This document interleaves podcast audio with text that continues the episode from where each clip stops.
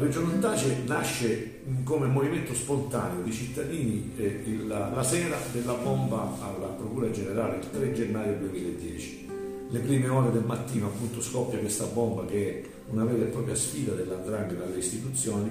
Quella sera stesso più di 200 cittadini richiamati da un tam tam di sms, avvisi su Facebook, ci ritroviamo eh, davanti alla Procura Generale. Da lì nasce l'idea di proseguire un percorso di coscientizzazione, sostanzialmente di risveglio della coscienza civile dei cittadini, per invitare tutti a una maggiore partecipazione, per chiedere ai politici eh, trasparenza, legalità e giustizia e per sostenere eh, quelle eh, istituzioni che fanno il loro dovere, che in quel momento erano minacciate.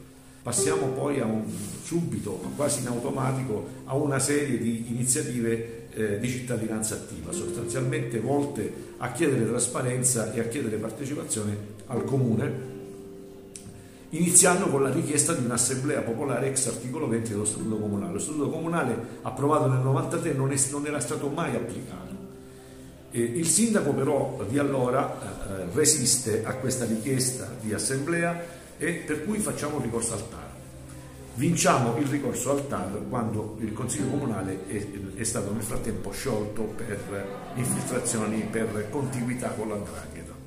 E quindi l'Assemblea Comunale si svolgerà eh, qualche mese dopo, ma convocata dalla commissione straordinaria che è, è passata a reggere il Comune. Nei dieci anni di vita fino ad oggi di questa di questo movimento abbiamo fatto tantissime altre sul bilancio partecipato, sugli alloggi popolari, eh, sulla trasparenza amministrativa, eh, sul registro tumori, mh, mm, sulle tematiche ambientali, eh, in particolare la discarica, eh, che, la discarica abusiva di Ciccarello e di altre zone della città, iniziative di richiamo alla, di difesa dei minori di Indrangheta, cioè dei figli degli indranghetisti.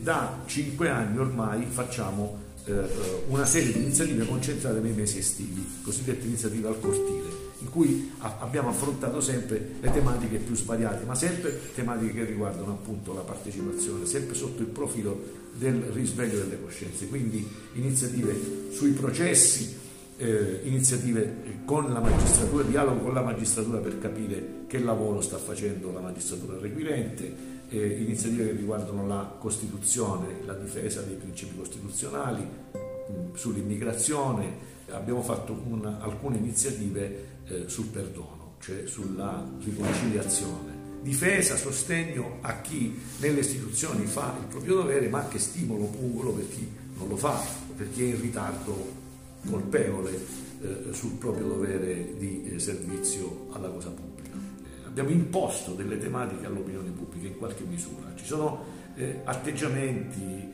idee, modi di esprimersi, anche aperture che dieci anni fa non c'erano. Questo credo che sia in parte anche merito di Reggio Nottace. Dire che la cittadinanza di Reggio si è svegliata e ha preso coscienza, questo è troppo. Però sicuramente eh, eh, il problema è stato posto in modo deciso e come mai era stato posto prima. L'altra soluzione sarebbe che veramente si formassero, si, si candidassero persone che, che hanno a, a cuore eh, la, l'interesse pubblico e che non hanno alcun legame con centri di potere. Questo purtroppo a Reggio ancora non si è realizzato.